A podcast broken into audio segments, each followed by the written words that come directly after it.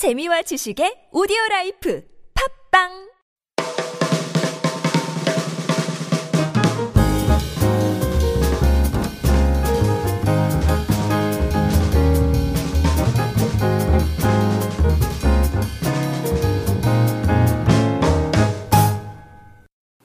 오늘 함께 나눌 말씀은 베드로전서 3장 1절에서 12절 말씀입니다. 제가 읽어 드리겠습니다. 아내들아 이와 같이 자기 남편에게 순종하라 이는 혹 말씀을 순종하지 않는 자라도 말로 말미암지 않고 그 아내의 행실로 말미암아 구원을 받게 하려 함이니 너희의 두려워하며 정결한 행실을 봄이라 너희의 단장은 머리를 꾸미고 금을 차고 아름다운 옷을 입는 외모로 하지 말고 오직 마음에 숨은 사람을 온유하고 안정한 심령에 썩지 아니할 것으로 하라. 이는 하나님 앞에 값진 것이니라. 전에 하나님께 소망을 두었던 거룩한 부녀들도 이와 같이 자기 남편에게 순종함으로 자기를 단정하였나니 사라가 아브라함을 주라 칭하여 순종한 것 같이 너희는 선을 행하고 아무 두려운 일에도 놀라지 아니하면 그의 딸이 된 것이니라. 남편들아 이와 같이 지식을 따라 너희 아내와 동거하고 그를 더 연약한 그릇이요 또 생명의 은혜를 함께 이어받을 자로 알아 귀히 여기라. 이는 너희 기도가 막히지 아니하게 하려 함이라.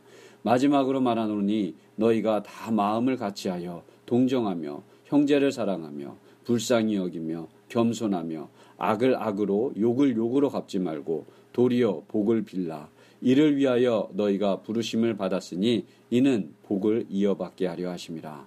그러므로 생명을 사랑하고 좋은 날 보기를 원하는 자는 혀를 금하여 악한 말을 그치며 그 입술로 거짓을 말하지 말고 악에서 떠나 선을 행하고 하평을 구하며 그것을 따르라. 주의 눈은 의인을 향하시고 그의 귀는 의인의 강구에 기울이시되 주의 얼굴은 얼굴은 향하, 악행하는 자들을 대하시느니라 하였느니라. 아멘. 오늘 말씀은 크게 두 부분으로 나뉘어집니다.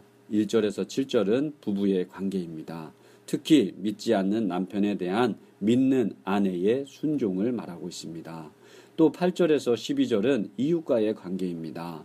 괴롭히는 이웃을 향한 인내와 사랑을 말합니다. 믿지 않는 남편과 괴롭히는 이웃을 향해 인내하며 사랑을 베풀라는 것입니다.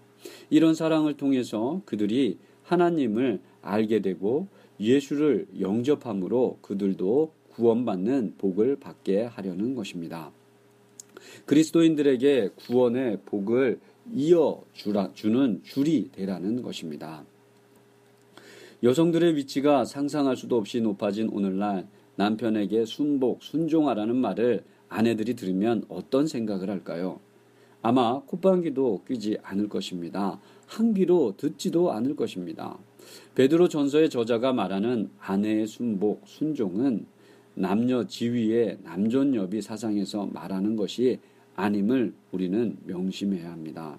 믿지 않는 남편, 선하고 의롭지 못한 남편, 곧 1절에서 말씀에 순종하지 않는 남편을 하나님께로 돌아오게 하기 위한 의로운 순복입니다. 선한 행동을 통해서 사람들을 감동시키는 것과 같습니다. 하나님을 알지 못하고 바르지 못한 남편에게 선하고 의로운 행동으로 순복함으로 남편을 감동시켜서 변화시키라는 것입니다. 믿지 않는 남편을 변화시키기 위해서 아내에게 필요한 것은 겉모습을 치장하는 것이 아니라 속사람을 치장하는 것이라고 말합니다. 외모 지상주의가 판을 치는 요즘에는 아마도 외모를 가꿔서 남편의 마음을 돌리라고 할지도 모르겠습니다. 그러나 잘 꾸민 외모가 얼마나 가겠습니까? 시간이 흐르면 아무리 꾸며도 효과가 없습니다. 역효과만 날 뿐입니다. 화장에 대해서 이런 유머가 있습니다.